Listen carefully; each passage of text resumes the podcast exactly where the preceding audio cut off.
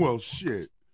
The motherfucking internet world is tearing motherfucking Will Smith ass out the frame today, y'all. God damn. You walk up on the stage and you motherfucking open hand slap another man. Boy, if that ain't some tender dick shit that I've ever seen in my life. Damn, Willie. Just my opinion. This is just really my opinion. Everybody's talking about why Will Wayne smack August. He the one that played him out and blah blah blah.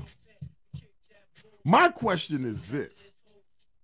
Why motherfucking Will ain't hit that bitch in the throat across that motherfucking red table when she came out with fucking that little young boy August? I'm gonna take it further back. And really, this is really where I'm at with it on real time. Back in 1996, when Tupac was murdered, Jada Pinkett had said something to the effect that I'll never have another love like Tupac.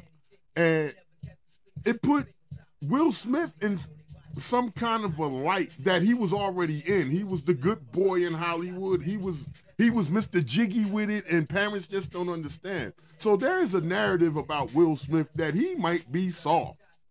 And he carried that narrative for many, many years. Many, many years. I just in I'm just in the opinion I just think Will Smith should have hit her in the throat back in 96 and left her alone and left her there. Here we in 2022. This bitch then took you through all kinds of motherfucking shit.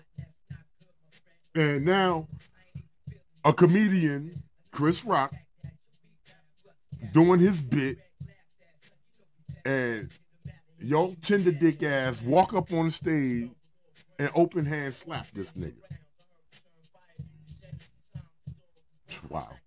That is some of the most tender dick shit I've ever seen in my life. I just say he he should have he he should have hit the bitch in the throat back in '96 when she she she professed her never dying love for Tupac and almost like I'll never have a love like Tupac no more. Well, on some real shit, unless them them rumors of an open relationship between them two is true, shit. Um, I, I don't know if that rumor is true about their open relationship or not, but that nigga don't look like he was with some open relationship shit. Sitting across that red table crying. you fuck that little young nigga. Well, you should have smacked that bitch back in 96, man, and kept it pushing. New Jersey J on the Radar podcast, man. Anchor.fm, Spotify, Overcast, Breaker, Radio Public, Pocket Casts, Google Podcasts, Apple Podcasts, and the YouTube channel. Like, subscribe, share, notification bell, all that jazz. And as always, keep your head up like your nose bleed. Think positive to make the cipher complete.